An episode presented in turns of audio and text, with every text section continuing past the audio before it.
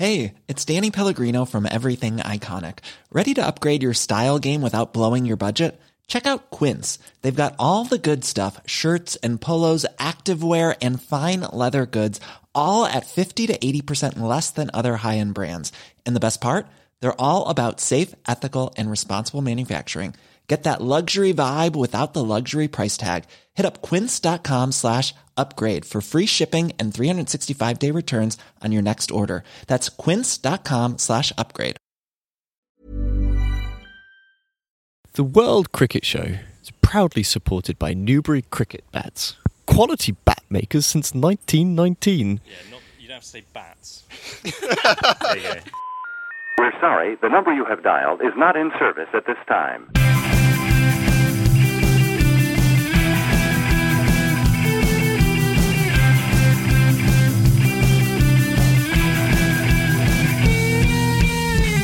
Hello, and welcome to the World Cricket Show, the world's favourite cricket show. My name is Adam Bayfield, and I'll be your host tonight. And sat across from me in the studio, a little bit hyper from too many frozen Kit Kats, but otherwise ready to go. It's Tony Kerr. Hey. How's it going, Tone? Yeah, all good. Cheers. I feel like I haven't seen you for a while. It's, what's been going on? You've been avoiding me.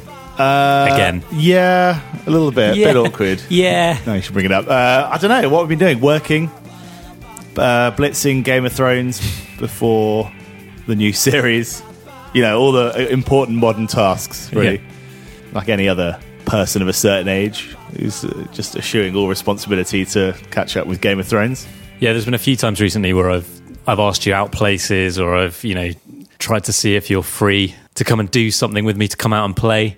Uh, and you're like, no, sorry, mate, I'm too busy. And I, I always, you know, I respect that and think like, oh, he's obviously busy with work. But actually, it turns out you've been watching about six episodes of Game of Thrones a day. Yeah, I mean, you unleashed the beast, really. You've been badgering it, you know, th- this this show that you've recommended me. I've not heard of it before. Yeah, a little but- indie show. Yeah, Uh, no, it's good. Yeah, it's interesting. it's good. That's your review, is it? Yeah, I mean, uh, yeah, we're not here to talk about Game of Thrones, but Are we not? it's all, like it is all right. It's it's pretty good. I mean, it's still. You're, trying to sound cool by like keeping a lid on your enthusiasm for Game of Thrones. But just before we started recording, you're like, "Yeah, I love it. I love it. I love all the violence." You said, I- I "I love all the definitely didn't say gratuitous that. violence." that's my favorite bit. uh, no, it is. Uh, it is a good program. Yeah, I'll give them that. anyway, on to the cricket. Yeah, we are here to talk about cricket more so than we're here to talk about Game of Thrones. And uh, yeah, we've got a lot of cricket to get into today.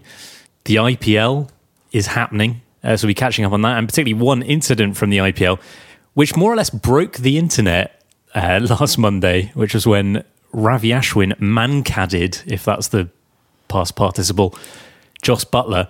Um, so yeah, I mean, we, we need to have a chat about that. Tone. The, the world and his dog have, have given their opinion on this incident, but but we've kept our counsel so far, and, and obviously ours our opinions are the only ones that actually matter. Um, so yeah, we're going to be delivering the uh, the capital V verdict on that incident later on. Uh, but first, Tone, we've got a guest. He's been on the show a couple of times before. Jonathan Liew, uh, who is the chief sports writer of the Independent, is coming on for a chat. In fact, he was also Tone fact here for you. He was named Sports Writer of the Year by the Sports Journalist Association earlier this year. Yeah, well done, Johnny. yeah. I don't. Were we shortlisted in any of those awards? Uh, do we even count? I don't know. What, as journalists? Or just as anything, really. Have we ever been shortlisted for anything? Game of Thrones podcast of the year Yeah, exactly. at the Sports Journalist Awards. I mean, have we probably been shortlisted by me for things I need to cut out of my life to make myself less stressed? One stage or another. you drew up a list. yeah. Number one podcast underlined three Yeah. times. Um, Shortlisted by your girlfriend for things, things that you want to cut out of your life to create more time. exactly. But fortunately, we didn't win that. So yeah, You were shortlisted for co-host of the year at the World Cricket Show Worldie Awards. yeah, that's true. Unfortunately, missed out. London correspondent Gordon McRae taking home that gong. Uh, but you know, it's, it's nice to be nominated, isn't it? But it's nice to have actual award winners on the show. I, I- yeah, I, I haven't won any awards. Uh, Neither of us have won any awards for anything ever. Is that fair to say? won some prizes at school. yeah, prizes. English prize. was it our friend Nick, friend of the show Nick, used to win the Endeavour Award. Yeah, That's- General Endeavour. That's so, so patronising. It's the, almost the only time actually in my life where I can think of the word endeavour is actually used, isn't it? I did win, as we've talked about far too many times on this show. I did win second eleven player of the year in upper sixth. Remarkable. I was was handed the award by the cricket coach. He said he always tried his best. He came along every session, gave it everything. Didn't get in the first eleven. wasn't good enough for that, but very handy in the second eleven. Yeah, I was the captain of that team, and I'm not sure I was consulted because I would not have given it to you. Not only were you not consulted, you weren't on the list, on the short list.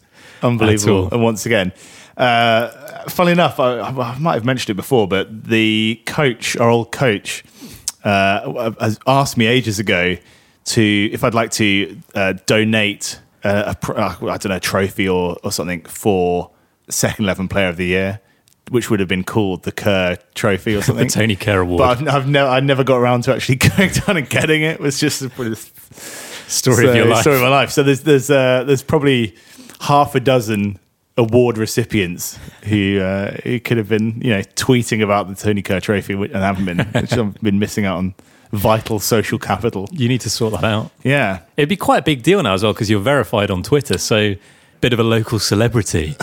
you know, these kids would probably be quite excited to win that award at this point. and I suppose if you can't win an award, donate one. Because uh, then your, your name is is literally the name of the award. It's the next Better than winning it once, you may as well. It's genius. So, Jonathan Lewis, the Sports Sports Journalists Association Sports Writer of the Year. I'm the second 11 Player of the Year. Tony might be donating an award. So, similar levels of uh, of prestige, Attainment, of yeah. attainment. Um, but yes, uh, Johnny wrote a terrific piece uh, last week about the hundred, uh, which is something that we talked about a lot on the podcast. Obviously, the the new domestic. I was going to say T20, but that's the point. Not T20 tournament uh, that the ECB are bringing in for next summer. Uh, so that was an excellent piece, well worth a read. And yeah, we invited him on the show to, to have a chat about it. Yeah, I mean, it, it, you know, talking about Game of Thrones, it, the hundred is in a way, isn't it? It is cricket's winter. Like the hundred is coming, and no one knows quite what it. Well, no one really knows what it looks like at all, but they know it will almost certainly decimate cricket. The long night is coming. Nick Knight is coming. Better get into it. Yeah, we spoke to Johnny uh, from Liverpool Street Station. Uh, he was telling us that he'd just been to play a football match, which didn't happen. So uh, he at least had plenty of breath. Uh, for a, a nice long chat about the hundred, but uh, yeah, you can hear a bit of hustle and bustle in the background. So that's uh, that, that's yeah, your explainer as to where Johnny was. People running to catch trains.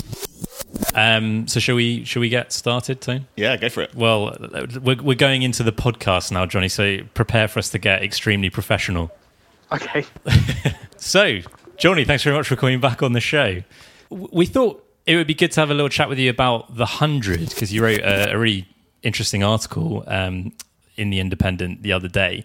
Uh, there was a really kind of co- it's quite a sort of comprehensive uh, outline of where we're at now, how we got here. But I was hoping, like, perhaps to begin with, could you maybe sort of lay out for us, like, what is the best case scenario as far as the ECB are concerned? Like, obviously, the 100 has had a pretty, you know, well, certainly a negative reaction. It's been a lot of very negative publicity, almost a hostile reaction uh, from a lot of people, perhaps including uh, the two of us on this podcast. Um, but so, why are the ECB doing this? Like, what is their rationale? Like, how have they come up with this format? What are they hoping to achieve with it? Yeah. So, I mean, over the, over the last couple of years, uh, the ECB did a, a lot of market research. They hired a lot of very expensive agencies, uh, interviewed a lot of children, which I mean, I- I'd love to have been in the room when, when that happened, uh, and found that, that cricket was essentially so far down the list of sports that are relevant to the younger generation that uh, it posed an existential threat to the future of the game. So they've, they've come up with this, which again has been really extensively focus group.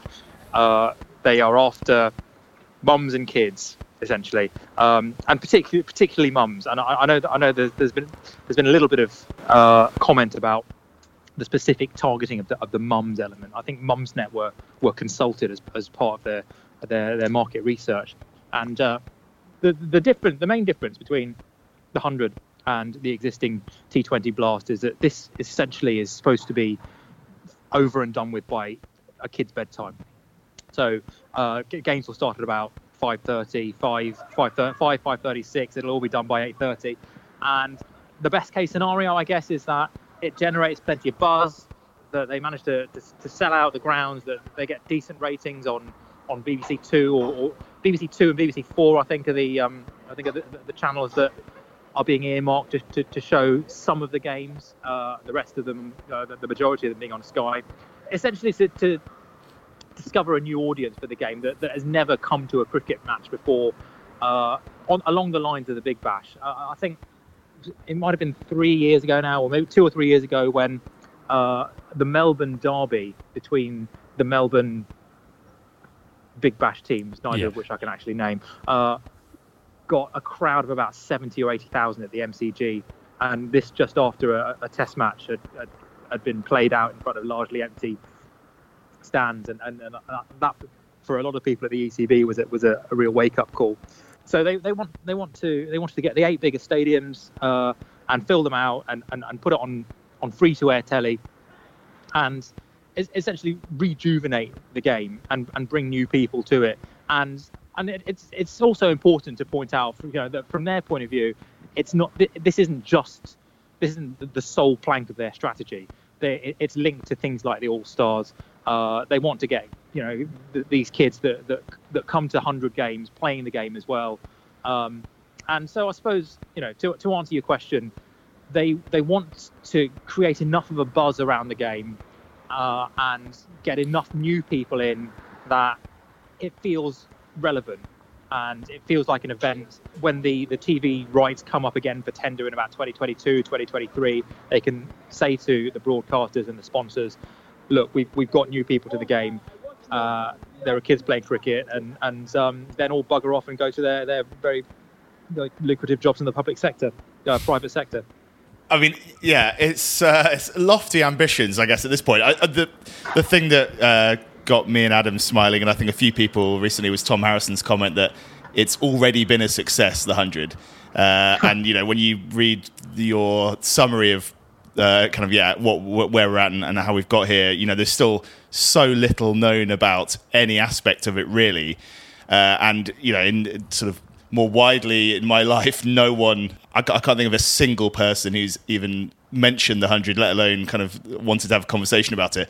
From, you know, the people you spoke to or you've spoken to, uh, and you, you sort of included their thoughts in that article, do, do, they, do they agree that it's been a success so far already? Um, it's been a success in that they managed to sell the rights for a hell of a lot of money.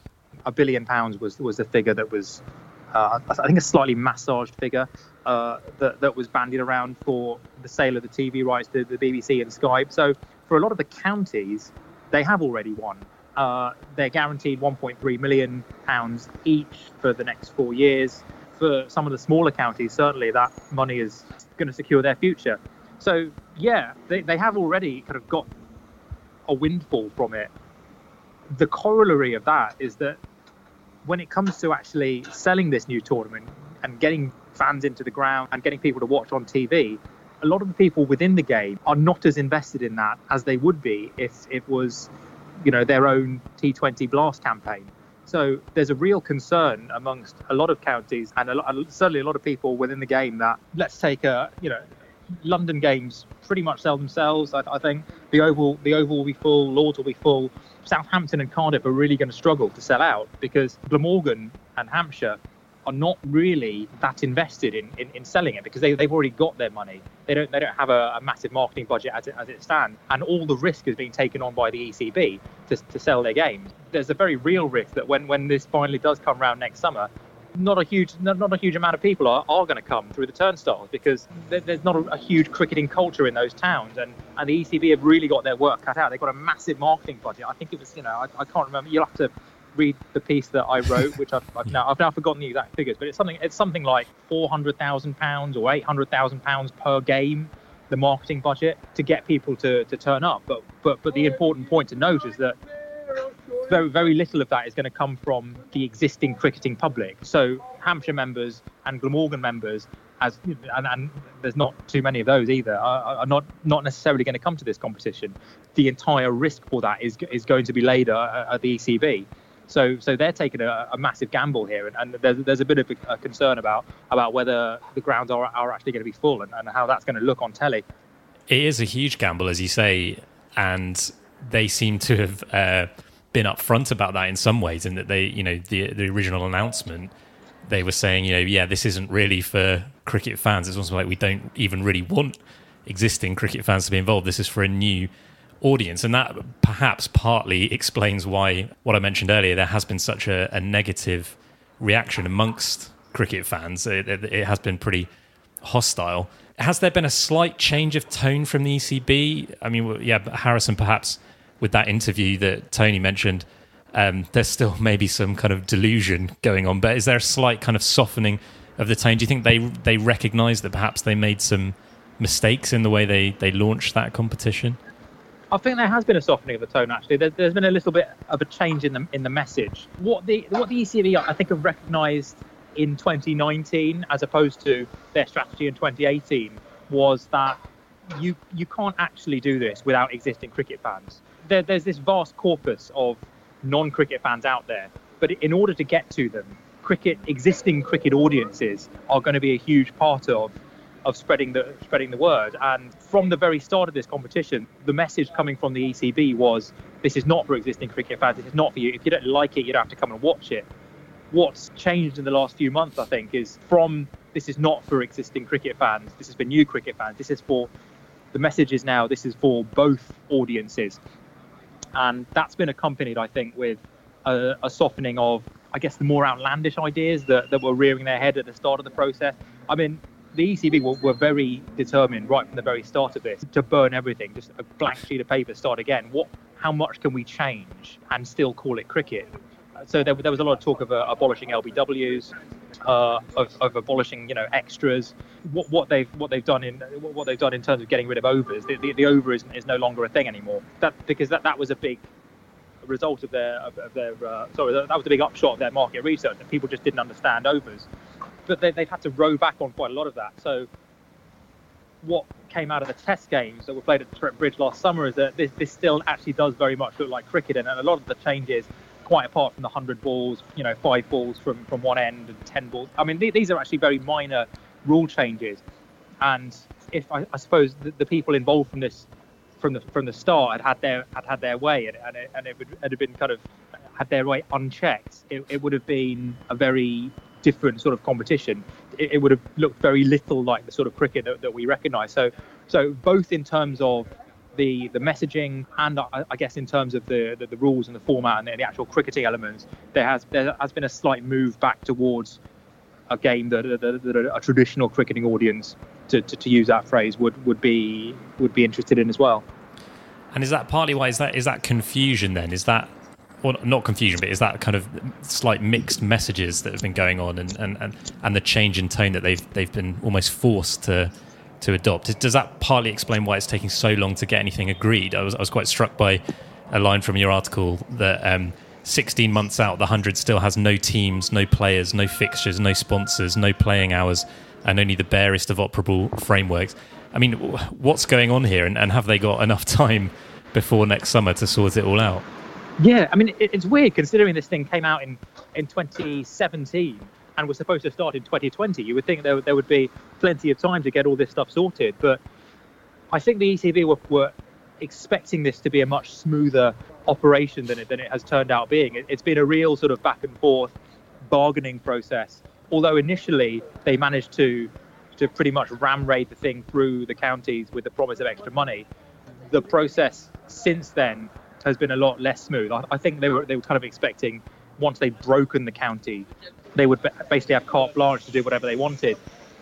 As it turned out, the, the existing counties now want a much bigger say in, in the operation of these new franchises than the ECB were anticipating. They wanted completely new staffs, they, they wanted completely new uh, playing rosters, like basically everything to be wiped out and started started afresh. And, and now they've been forced to concede that a lot of counties will, will have a pretty strong grip on, on, on the franchises that are being based at their grounds. So, for example, Warwickshire will have a have a, have a very strong influence over the Birmingham franchise. I think you know Farbrace will will will be you know the head of that at, at Warwickshire, and likewise a, a, a place like Lancashire and Nottinghamshire.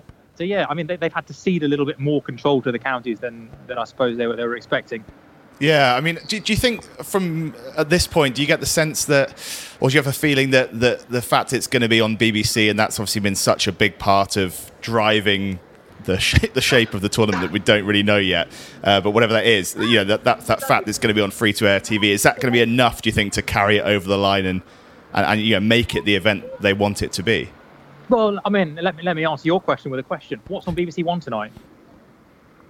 It was a very good question. You have no idea? When was the last time? When was the last time you watched BBC One or BBC Two or BBC Four, or like, or, or had any idea what was on telly? Well, I always tune I, in for Mrs. Brown's Boys. Mrs. Brown's Boys. Yeah, I mean that that, that that's very much uh, you know that's water cooler television, isn't it? I, don't, I don't know if the hundred's really gonna really gonna get.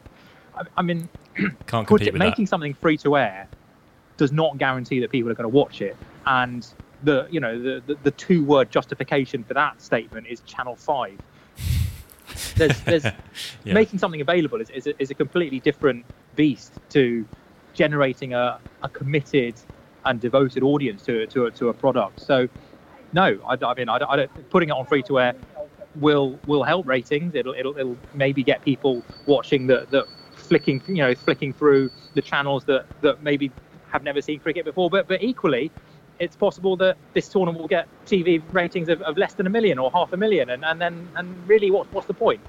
Well, I guess in a way, you know, there are still a lot of people who would say that, oh, you know, cricket's it's like slow death, if you like, in the kind of public consciousness over the, the last decade, and everyone still talks about 2005, but uh, has been the fact it hasn't been on free to air TV. People, so in, in a way, it's going to be quite potentially quite a useful experiment to to kind of prove one way or the other.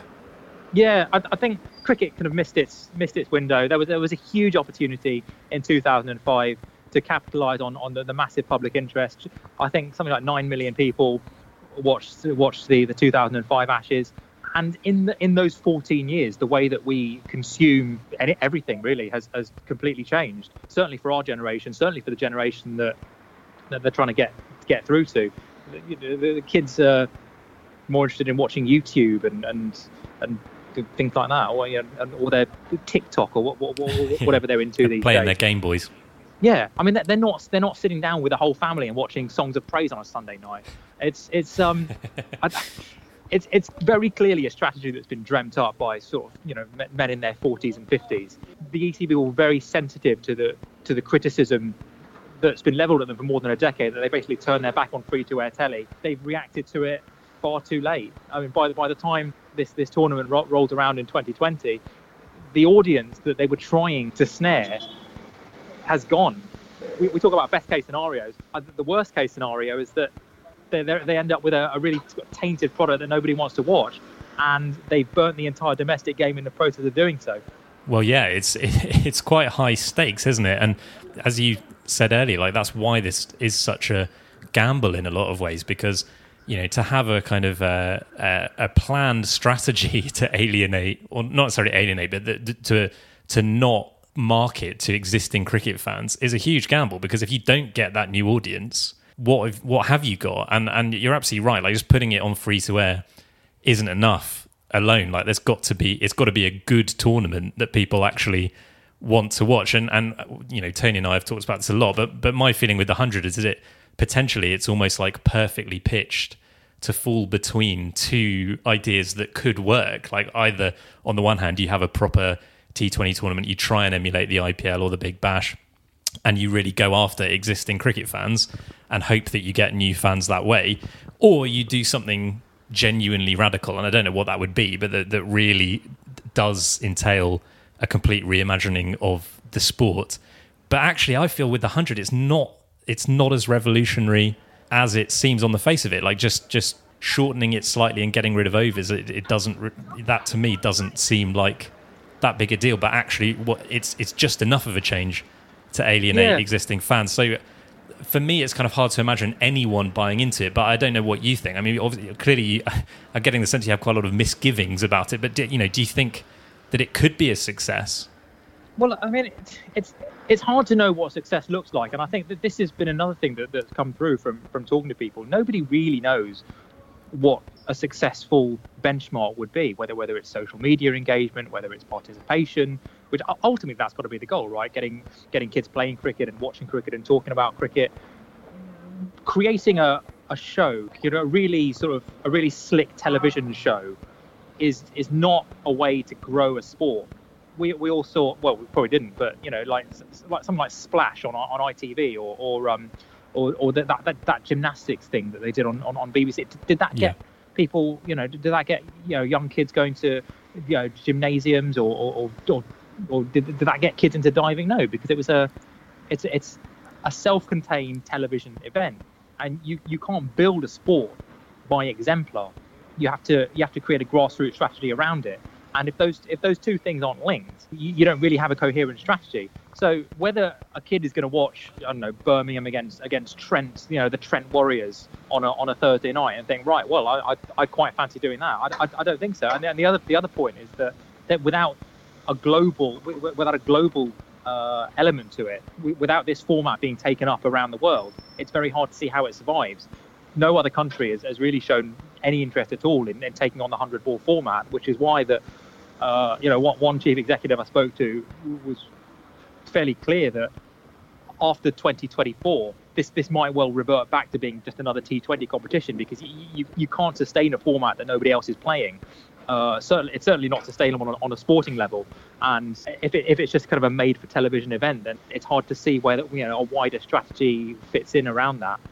it's going to be interesting to see when 2020 comes around and that, that first 100 match is played just how you know observers and critics and, and journalists uh, approach it i mean do, do you think in a year's time that you'll be uh, that you guys will go big on it will you give it uh, you know will you go in with a sort of a blank slate and, give it a chance or, or do you think you know, uh, do you think people would, will generally be so uh, sort of doubtful of it, of it ever making a success that it, it kind of won't get the crack that, that Yeah, well, I'll, you know, I'll be there. I'll, I'll, I'll watch it.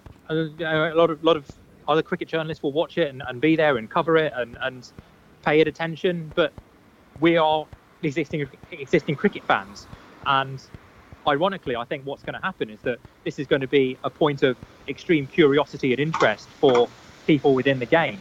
Uh, but ultimately, I mean, this is the. I wrote, I wrote about this in my in my Wisden Cricket Monthly um, column uh, this month. Cricket, cricket is, is always going to be cricket. It's always going to be slightly naff and uncool, and, and it's always going to be a, a pursuit for, for obsessives. You know, slightly slightly nerdy, geeky, esoteric, eccentric people. And, I- and I, I think it's, really, it's going to be really hard to change that, even in a four-year television cycle with Michael McIntyre presenting it. you, you, you're, you're never you're never really going to, to upset the essence of, of what it is, and, and and that in many ways is, what, is why so many people love it. It's there comes an there comes a point in the lifespan of any cricket watching, uh, you know, or any cricket spectator or cricket fan, where you, you realize that the world is not going to going to understand your passion in a way that you understand it, and you kind of make peace with that. That's fine. This, is- this is our thing, and and we love it. And while you know we, we might take friends to the cricket and, and now and again and, and have a have a pint and a sandwich and and you know and watch what's going on, it, it's it doesn't change what it is, which is a slightly weird way of spending a day.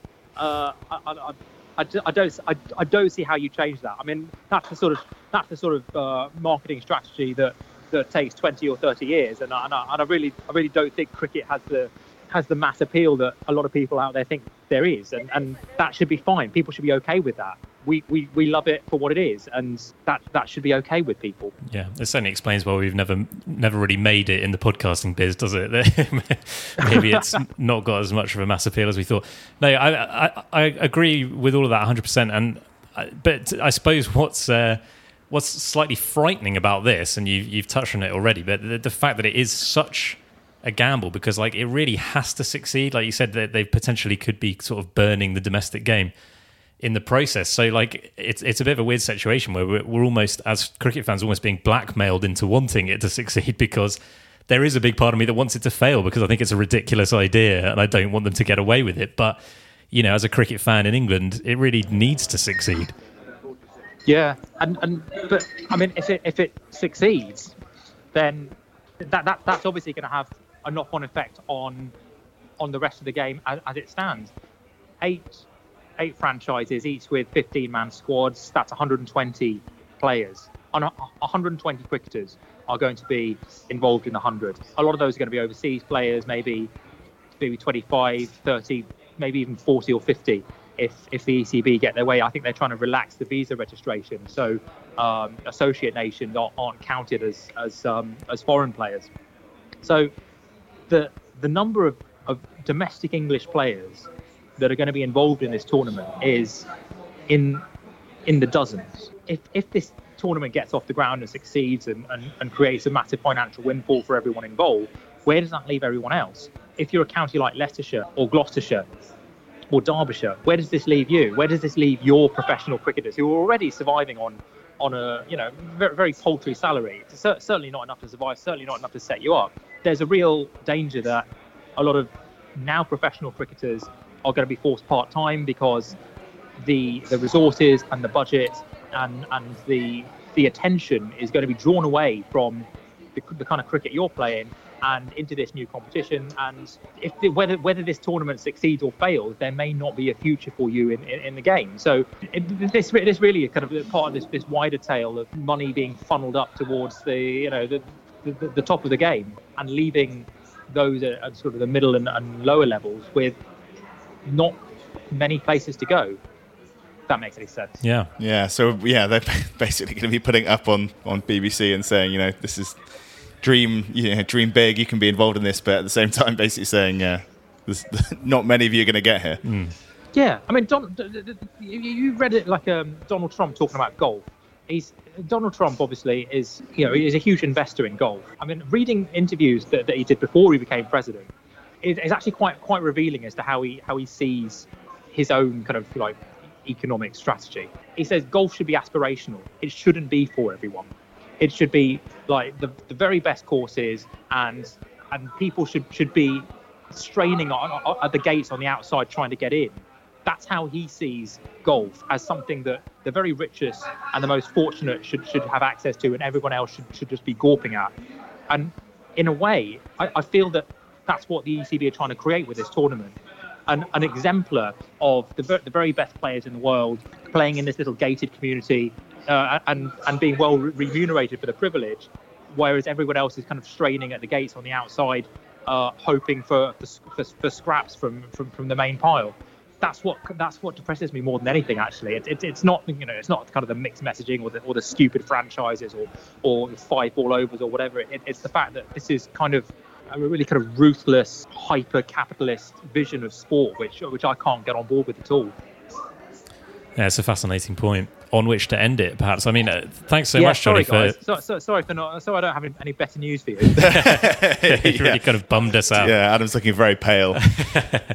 I'm just worried about our podcast numbers in the future if uh, if cricket keeps shrinking. Um, no, Johnny, thanks so much for, for making the time uh, in and finding a space in Liverpool Street Station to to have a chat with us. Can't have been easy. Thanks for having me.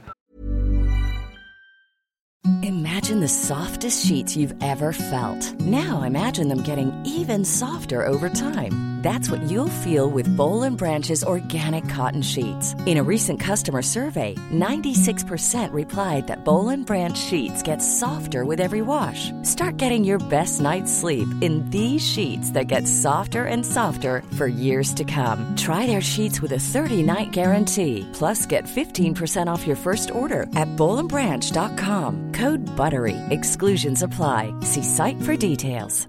I'm Sandra, and I'm just the professional your small business was looking for. But you didn't hire me because you didn't use LinkedIn jobs. LinkedIn has professionals you can't find anywhere else, including those who aren't actively looking for a new job but might be open to the perfect role, like me. In a given month, over 70% of LinkedIn users don't visit other leading job sites. So if you're not looking on LinkedIn, you'll miss out on great candidates like Sandra. Start hiring professionals like a professional. Post your free job on linkedin.com/people today. All right, Tane. Well, let's talk about some other things, some things that are going on around the cricketing world at the moment. The main thing, the world stops, doesn't it, for the IPL, uh, which is well underway. Was probably about two percent underway at this point. I don't know how many how many Yeah. matches are there this year, but it's underway anyway in India, and there's been lots happening. And you are very much our IPL correspondent. That is very strong. That is very strong. Ju- literally just before we started recording this bit, uh, I said to you, "Are you ready to give me the lowdown on what's been happening in the IPL?" And the look on your face, just I've never seen anything like it. It was it was fifty percent amusement, fifty percent pure panic. What's It- been happening in the IPL? I mean, it, yeah, it would be easier to explain.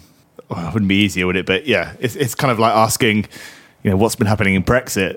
right? it's like asking a dog what's been happening in Brexit. Uh, yeah, It's like asking a pigeon what's happening in Brexit. yeah. Uh, I don't know. Well, it appears like the Chennai Super Kings are doing quite well so far. Are they They've, top of the uh, table? They're top of the table. but They've won three from three. Virat Kohli's RCB, bottom of the table, four defeats from four. yet again. Like what? What is it? It's it's really strange. They're Like every year, they seem to really struggle, even though on paper they've got you know one of the strongest, if not the strongest squad. Kohli, for example, De Villiers. Yeah, I mean, and you'd think the way that Kohli's kind of positioned himself as like the all-conquering hero of cricket at the moment, you'd think it's probably harsh to put too much pressure on him, but you'd think he'd be able to carry that team on his own, really, given that there are some, you know, fairly able, uh, you know, lieutenants in there as well. So uh, yeah, anyway, they're bottom of the table. Moeen, of course, uh, a stalwart of RCB now. Uh, I mean, you picked just the wrong time to tune out of the IPL because your Kings Eleven Punjab, your beloved Kings Eleven, are second. This is the team the that I have always supported back in the day, back like nearly a decade ago. Uh, Tony and I picked teams out of a hat to support in the IPL. Tony picked out the Rajasthan Royals. I picked out the Kings Eleven Punjab. During the years where we kind of took an interest, or at least when I took an interest, they were always the worst two teams. But now, certainly the Kings Eleven seem to be doing quite well. Yeah, they've got Chris Gayle in their their ranks. Uh, Ravi Ashwin as well. We'll come on to that in a moment. Sam Curran, who picked up a hat trick the other day. Uh, I think I think he got finished with four wickets in a, in a pretty astonishing turnaround win at the end. Yeah, picked up a hat trick uh, to see off uh, the Delhi Capitals, as they're now known. Uh, yeah, I mean, yeah. So it's been a, a pretty explosive start. Some big talking points we'll come on to, but some some good performances as well. Andre Russell really looking the business at the moment. Some some of the shots he's played, I haven't uh, I haven't watched everything. so it might be a, it might be a slight understatement, but uh, some of the shots he's been playing. I mean, he, he's hit more sixes than anyone in the tournament, but just the the power and timing, pretty exceptional. Well, sometimes it's timing, sometimes he's just it's just utter. It's like he's wielding a sledgehammer at times. Yeah, sometimes he He actually mistimes it. he, but he's just like batter. It's quite literally battering it over the other rope. It's interesting that you know Curran seems to be having a, a good tournament. Certainly, obviously, he took a hat trick the day. He's opening the batting, I think, as well. Nowhere near the England T20 team. It'd be interesting to see whether he is brought into the fold or the or the 50 over team. You know, he's not. He's a, he's a Test match cricketer for England at the moment, not a limited overs cricketer. But he's obviously been picked up and is doing well in the IPL. Whereas some, you know, Tom Curran, for example, and some of the other uh, guys who are in the England white ball setup weren't selected. So, I mean, p- presumably, I mean, who knows? But it, the fact that he got an IPL contract could well be to do with the fact that he was so impressive against India last summer in Test cricket, sort of made himself a name in India in a way that maybe his brother hasn't yet. But it'll be interesting to see what you know how much stock the England selectors take of of IPL performances with a view to the next T20 World Cup, not World T20. Uh, that's what less than a year away now. Yeah, uh, and you know, uh, on the subject of England players, Jonny Bairstow hit a big century the other day. Uh, so you know, one of three centuries so far. David Warner as well. I mean, it was a, a big opening stand from those two. Uh, and Jofra Archer playing, of course. Uh, He's been chucking impressive so chucking it far, around hasn't he? pretty Yeah. quickly. Yeah, so. I mean, I, yeah, as you said before, who knows when it's going to end this tournament? I mean, there is probably a, a, the final end date at some point, but uh, I mean, yeah, RCB will probably win it now. That's certainly possible. But it it is. look- It's a long enough tournament for them to turn it around. I mean, we, we've talked about like what the IPL means quite a lot, haven't we, over the years? Uh, I don't think we're still any real uh, kind of anyway closer to answering that question. But yeah, it's been certainly some interesting talking points so far. I mean, uh, you know, watching some of it, I, I don't know why they've got the cheerleaders still. That's uh, that just still feels a bit bit weird to me. especially well in this in this day and age as well. You know, it, it It was, felt it was a different world when the IPL was launched. Well, I was going to say it felt pretty dated in 2008, but at this point, it's quite surprising that they still do that. But uh, but yeah, it, well, we'll see how it develops. But you know, there has been one major talking point, hasn't there? Yeah, well, perhaps we ought to talk about that talking point. So uh, I mentioned this at the top of the show, but um, yeah, a week or so ago, the cricketing world, or certainly Twitter, cricket Twitter, uh, went into absolute meltdown uh, when Ravi Ashwin mankaded Jos Buttler. Uh, this was in, as you mentioned, Ashwin plays for Kings Eleven Punjab. Uh, Buttler plays for Rajasthan Royals. So this was very much a grudge match, uh, what's known as the World Cricket Show Derby, the Bayfield Kerr Derby. Uh, but amazingly, that wasn't the biggest talking point of the night. It turned out to be this Mankad incident, and it's it's divided opinion. I mean, perhaps I'll uh, explain a bit more what actually happened. Well, but that's it's- putting it lightly. It's yeah. Well, it's actually it's probably more divisive than Brexit. It's it's it's split it split the world, split the country, split families. But yes, so uh, for people who don't know what a mankad is, uh, it's when the the bowler runs out the non-striker. So the non-striker is backing up. He gets out of his ground, and the bowler takes off the bails, runs him out. So Ashwin did this to Buttler. It's been particularly divisive, and we'll, we'll get into it, but perhaps because of the manner in which it happened, the fact that Ashwin didn't give him a warning at all, because that's sort of the the etiquette, isn't it? Is what you'd expect is that the first time the bowler would warn the batsman, or Ashwin didn't do that. He just ran him out, and also because of the fact that perhaps there's a question of whether Buttler really was out of his ground or would have been out of his ground if Ashwin had just bowled the ball, and, and whether Ashwin, you know, whether Buttler was actually trying to cheat there or whether Ashwin just kind of tricked him, conned him into into doing that. Um, but yes, as I say, it's been pretty divisive. For some people, this is like the apocalypse. Uh, a mankad like this, it's like completely against the spirit of the game. Lots of uh, current cricketers tweeting about how horrified they were by this. Eoin Morgan saying it's a, it's a terrible example for kids. But then you've got on the other side people who think that this is not only perfectly legitimate, but that people should do it much more, that pe- and that they think that people who get upset about the mankad are ridiculous. This seems to be the view of a lot of people on Twitter, certainly. Uh, yeah, lots to talk about here. Tone, what's your what's your hot take on the situation? Yeah, I mean, it is. I think I'm sort of programmed now. I think to have a, an immediate negative reaction to people who enjoy mankading.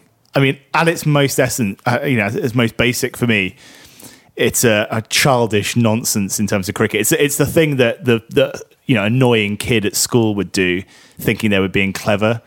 Uh, so to see an adult do it, I just it, yeah, it's just a bit demeaning for me. Yeah, I apologise for running you out that time when, when I said no, I definitely, I did definitely. I You don't were know if I that ever, kid. I don't know if I ever did it, but I definitely like warned batsmen a few times because you're absolutely right. When you're a kid, you think it's clever and it's like sneaky, and so it's quite like a exciting idea when you're sort of eight, nine, ten, sort of first playing cricket. I definitely remember warning batsmen. I'm sure Gordon McRae did it at least once. Yeah, it's, yeah, it's, exactly. It's like a, it's it's like the the ultimate for a, like a eight year old boy, Hmm. uh, which when you're talking about you know sort of thirty year old men or whatever, it just seems a bit. Yeah, it just I don't know. It just seems a bit lame to me. This idea that that sort of uh, is projected from certain quarters of cricket Twitter that you can't sort of simultaneously promote associate cricket and but and also dislike the mankad. Right. It's like they're Yeah. inseparable. Like this idea of like the spirit of cricket and and mankading for some people seems to be kind of wrapped up in like uh, you know the kind of upper echelons of international cricket, kind of trying to keep Yeah, like the associates down. the establishment. yeah, Yeah, just yeah, just to kind of clarify that bit. What, we, what you're saying, because obviously a lot of people aren't on Twitter, etc. Um, but there is a, a kind of uh, there's a Twitter set who love the mankad, think there should be more mankads. Whenever a mankad happens, get extremely Relish animated it, about it and relish it exactly, treat it with this kind of glee. And what you're saying is that a lot of those same people are very kind of pro associate, anti big three. And it's like there's an idea that those two go together. Yeah, and it's like the the man caddying like Ashwin is like sticking it to the establishment, even though obviously you know he sort of plays for the establishment. You know, like Yeah, there's yeah. this idea that, that the sort of the mankader is kind of yeah sticking two fingers up to the spirit of cricket and and all of that kind of stuff, uh, which I just immediately puts my back up a bit, to be honest. Just for the very reason that it is, it's just uh, I don't know. It's just a sort of bit of a pointless exercise. I don't like. I don't see why in the current regime, the current set of laws, I don't know why it's not acceptable, uh, or, or you know, it, it shouldn't be just fine for a bowler to to warn the batsman and then and then you know they get on with the game and yeah, to give a warning. But that said, I can see certainly definitely see the argument. Uh, you know, for it and just for legislating better in the actual laws of the game because it, it seems like a quite an easy thing to clear up by just saying, you know, the batsman, the ball is effectively in play when the bowler starts the run up, or whatever you say, however you word it, or whatever. So that batsmen just stay in their crease, and then there'll be no, there's no grey area. We don't get any mankads. Job Well, done. Well, they've tried to do that, haven't they? In that the MCC did change the wording of the law to say, I haven't got it in front of me, but it's something like the batsman has to stay in his crease until the moment when the bowler could have been reasonably expected to release the ball, which is where the the This- pa- this particular- yeah. incident uh, has caused a lot of debate because there's a real question, and I would say uh, that Ashwin did do this, that he kind of very calculatedly waits, like he sort of pulls out of his delivery stride, then waits for Buttler to leave the crease and then runs him out. So to me, it didn't look as though Buttler was trying to steal any ground. But you're right, like there is uh, there is a good solid argument for it, or like for bowlers doing this because it is. I mean, cheating is probably putting it a bit strong, but if batsmen are kind of certainly consistently stealing ground, as in leaving their crease, starting to take a run before the bowler releases the ball, especially at that level of cricket where it is all about very fine margins and that runouts do come down to centimeters, like you are just getting an advantage that you don't deserve. So I do get that. And it, it is a perfectly coherent argument. As I say, I don't think it applies in this specific case because I don't think Buttler, that is what Buttler was doing. I think he, had Ashwin just bowled the ball, I think he would have still been in his crease at the moment then he did it. So, I mean, you can still argue that perhaps that's Buttler's fault for not watching the bowler. Like he's he's taken his eye off Ashwin and he's looking down at the batsman at the other end when actually he should be watching to make sure that Ashwin does deliver the ball. But that's him being careless rather than you know trying to cheat. Obviously, people people get out through being careless all the time, so that's not perhaps an argument for uh, it not being a fair thing for Ashwin to do. But the, idea that a lot of the kind of mankad crowd have that it's like punishing batsmen for cheating, I don't think applies in this case at all. I think yeah, that's that's maybe people getting a bit ahead of themselves.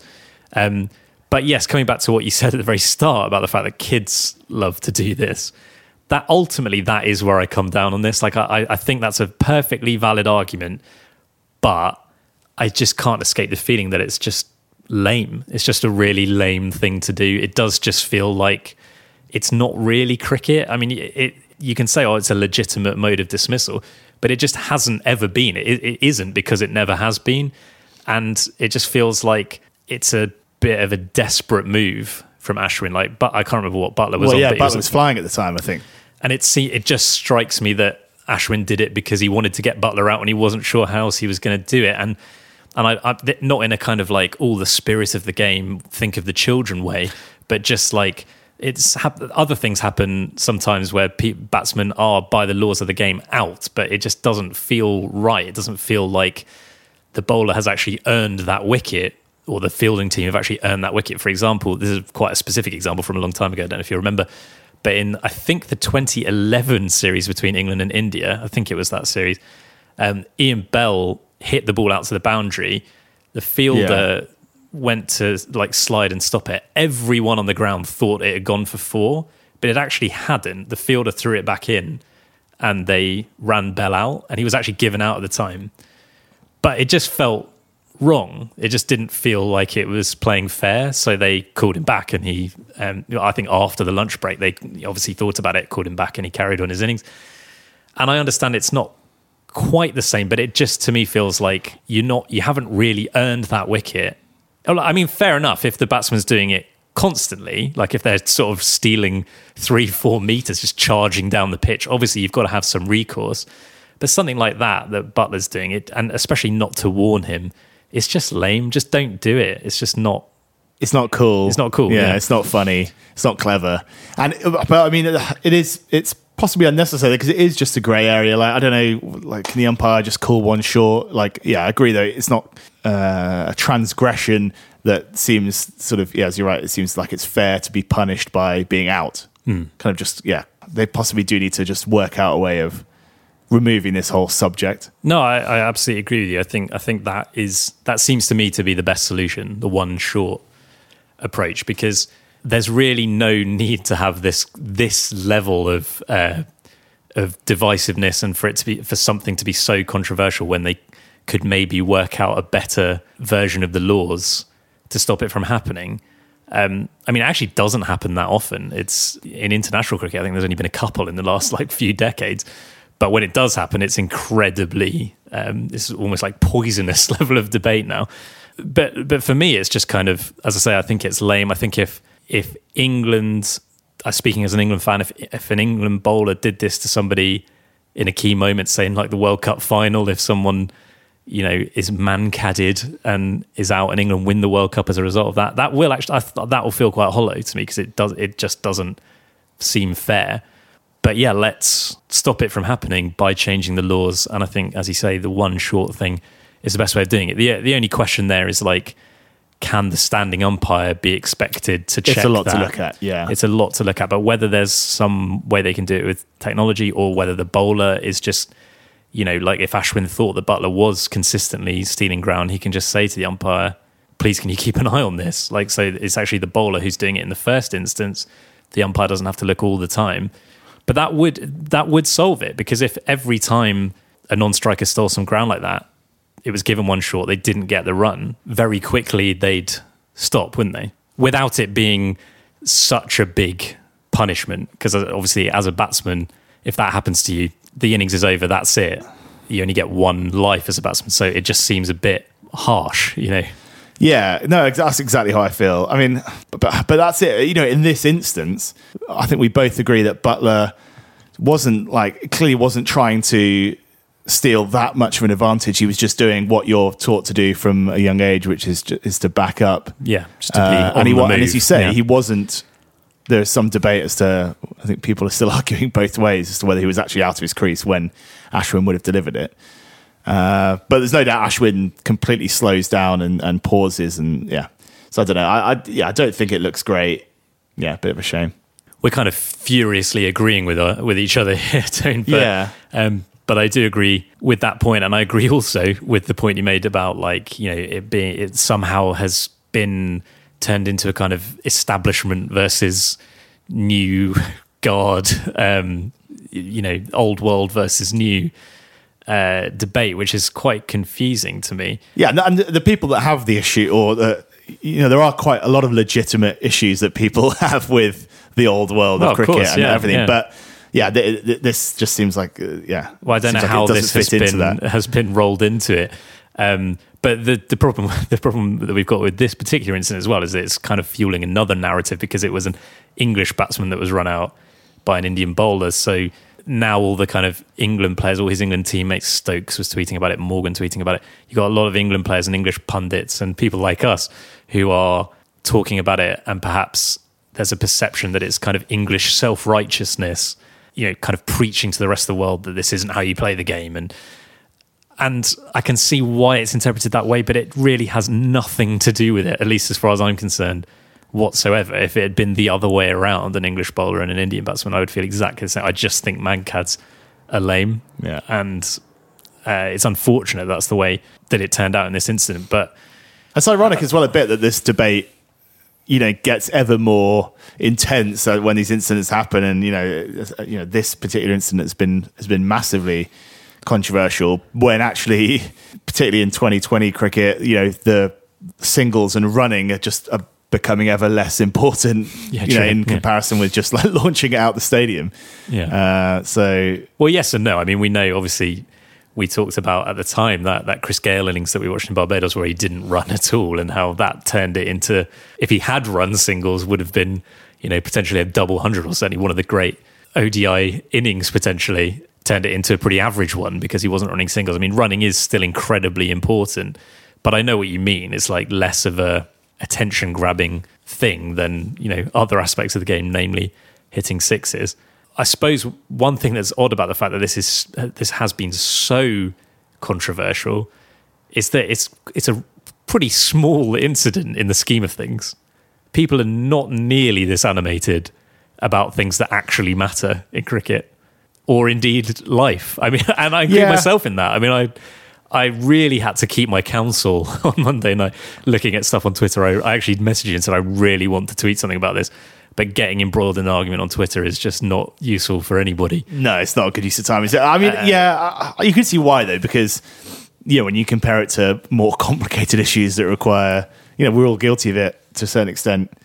Uh, but you know, a, a, a one-minute clip where you can everyone can pass judgment Yeah. is uh, is easier to pass judgment than something that requires a bit of yeah, a bit of thought, hard work, bit of thought. Which is why, um, but it's also we talked about it for about forty minutes. I think it just also people fall very clearly into one of two camps for for whatever reason. It seems people are either very pro or very anti Mankad, and so there is this kind of binary um, tension that there isn't for, as you say, more kind of nuanced things.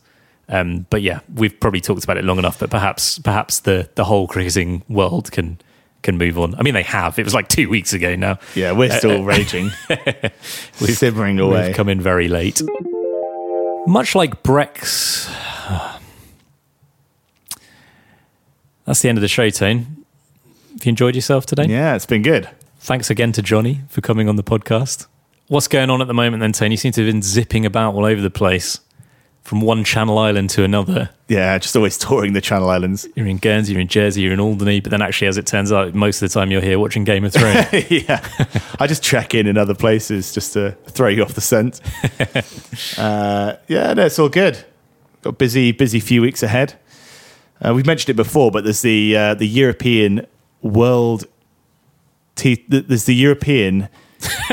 Whatever it's called. What's it called? Basically, there's cr- some cricket happening in Guernsey in a few weeks. The European qualifier for the global qualifier for the qualifier for the T20 World Cup in 2020. It's crystal clear. Australia. Yeah, exactly. So if Guernsey or Jersey win the six team tournament that's taking place in Guernsey in a few weeks, they'll go through to the, the global qualifier, which I don't know how many teams go through from that to the preliminary stage of the T20 World Cup, which some people would refer to as a qualifier. Right. So it's, it's a long journey, but it's cool. Yeah, it's going to be exciting. So we'll be down there. The road to Australia. Exactly.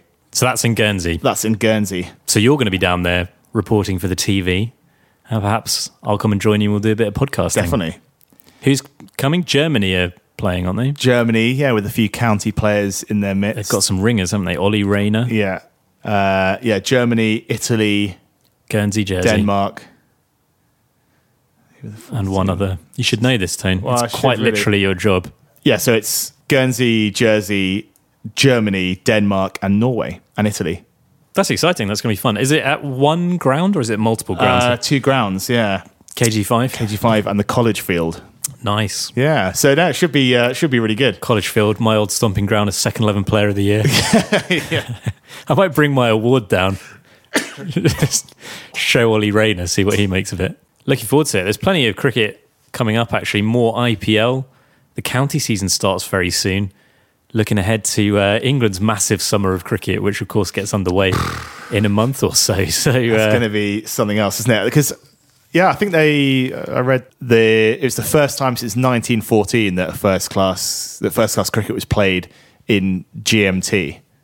Really, Yeah, that's a good fact. It's a good start, isn't it? Yeah. Uh, and yeah, so I mean, and it is a busy summer, as we well know. It's a very busy summer, and of course, we're going to be covering all of it. So, lots of podcasting to do over the next weeks and months. Uh, in the interim, you can get more involved in the World Cricket Show on the internet.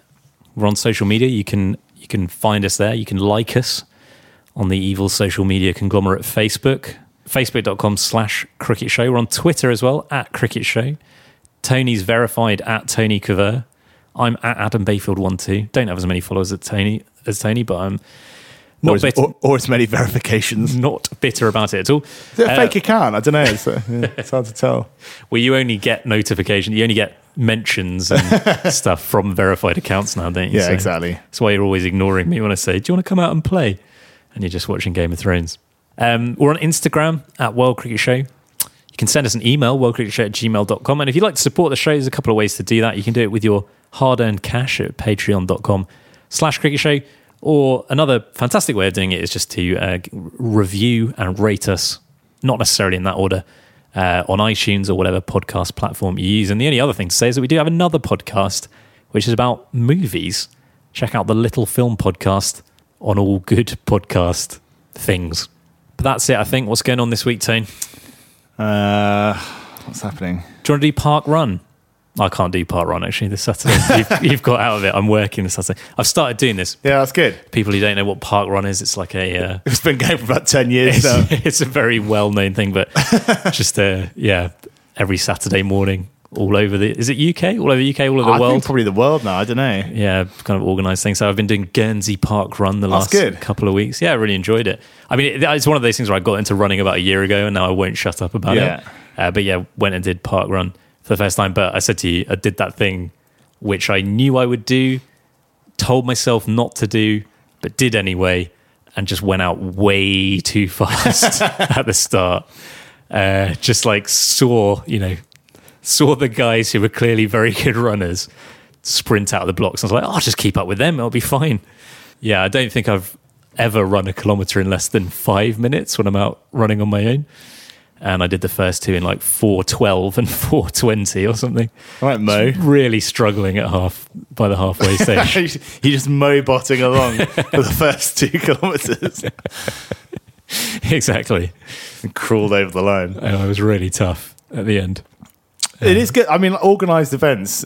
Yeah, I don't know. I've, I haven't done many, but I did. The only organised run I've ever done was on the runway at Guernsey Airport. Yeah, the Uh, runway run. The runway run a couple of years ago, and it started. I think it started about eleven forty-five, and uh, got back from holiday that day because I'd sort of signed up with a couple of colleagues at work. Got back from holiday that day, and then there was a, a family. Uh, birthday that evening, so I had a few, like a couple of beers and quite a few canapes.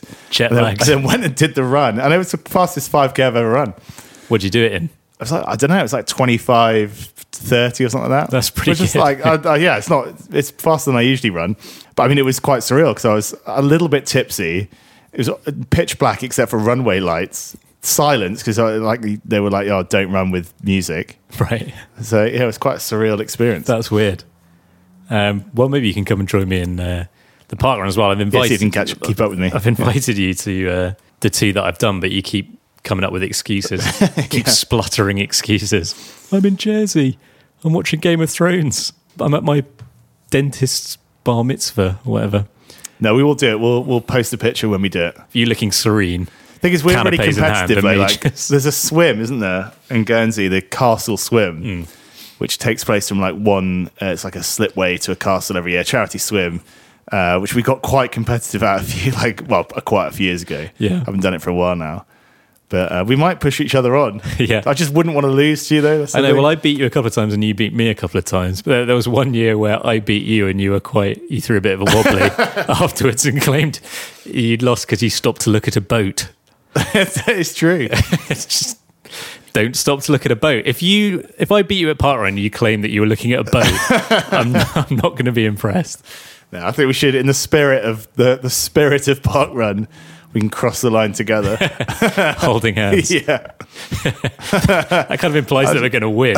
But, like go through the tape, I'll just mankad you at the last moment. Whatever the running equivalent of mankading is. just take out my heels. Yeah, just take it out on the final stretch, just trip you. Uh, oh well, that's going to Cool. be fun. I'm looking forward to that. Well, until then, until we next meet, that's all from all of us here. Stay in school, everyone, and we'll talk to you soon. Bye bye for now. yeah, Bye. Tony's unwrapping a I've been starburst. waiting to eat that for months.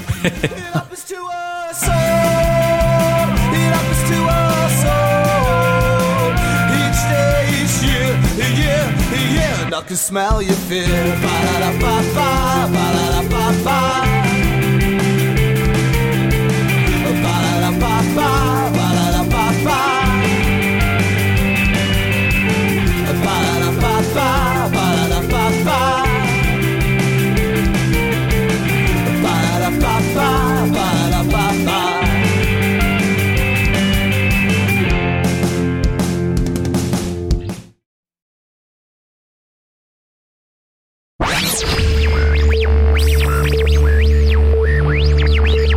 Talk about the Mankad.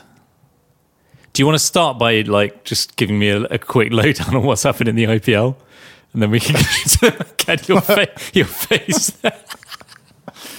your face there. it's like a combination of of amusement and panic. yeah, it's true. Let's know what's coming. Fifty percent, fifty percent amusement, fifty percent panic. When I asked you that question, Uh, well, it's it's, I'll, ask you it more. I'll ask you it properly. That was it's, really funny. it's happening. Basically, the long night is coming. Nick Knight is coming. Better get into it. Nick Knight is coming. I'd love to see like a Game of Thrones parody with Sky Sports commentators. if they haven't done that for the Ashes this summer, they've really missed the trick. Yeah, Yeah, Nick Knight as a as a White Walker. yeah. Rob Key in the Night's Watch. Well, no, Nick, Knight, Nick Knight's got to be in Yeah. the Night's Watch, hasn't he? Come on, it's obvious. Yeah, true. Come on, Kerr. In that, in the sort of the black kind of Yeah. fur. yeah. The Night's Watch. That's great.